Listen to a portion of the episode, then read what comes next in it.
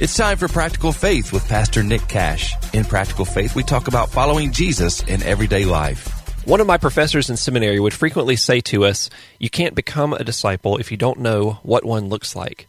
So, picture in your mind for a second an archer's bow and a quiver of arrows. Now, in the sport of archery, what you aim at is obviously quite important, but in our journey of faith with Jesus, we can often just shoot a spiritual growth arrow up in the air aimlessly, and then we just go draw a target around whatever the arrow happens to land on, and we call that our spiritual growth.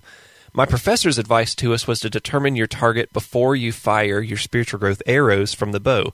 In our spiritual lives, it's important to talk with God and ask Him to help us set our targets for spiritual growth first. Lord, what are you calling me to do next in my life with you? Where have you called me to go? How have you called me to grow? What aspect of Christ's character are you wanting to most form in me, Father? Then, from this place of seeking God's direction for our spiritual growth, guided by God's Spirit, we can take our next steps forward in our journeys of faith with much greater purpose and accuracy.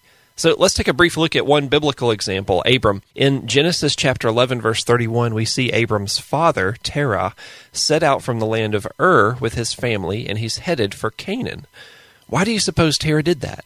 Could it be that God called Terah to leave his native country, his relatives, his father's family, and to go into the land that God would call him to, to show him? But the Bible tells us that Terah didn't go all the way to Canaan. He settled instead in Haran. It's about halfway between Ur and Canaan. Now, that word settled has an interesting double meaning in this record of Terah's life choices. Then in chapter 12, verse 1, the Lord tells Terah's son, Abram, to leave his native country, his relatives, his father's family, to go to a land that God would show him. And in 12:4 Abram departed as the Lord had instructed, and one verse later verse 5 he arrives in Canaan. So what was Abram's next step? For him in that moment it was to leave his homeland to travel to an unfamiliar faraway place that the Lord would show him.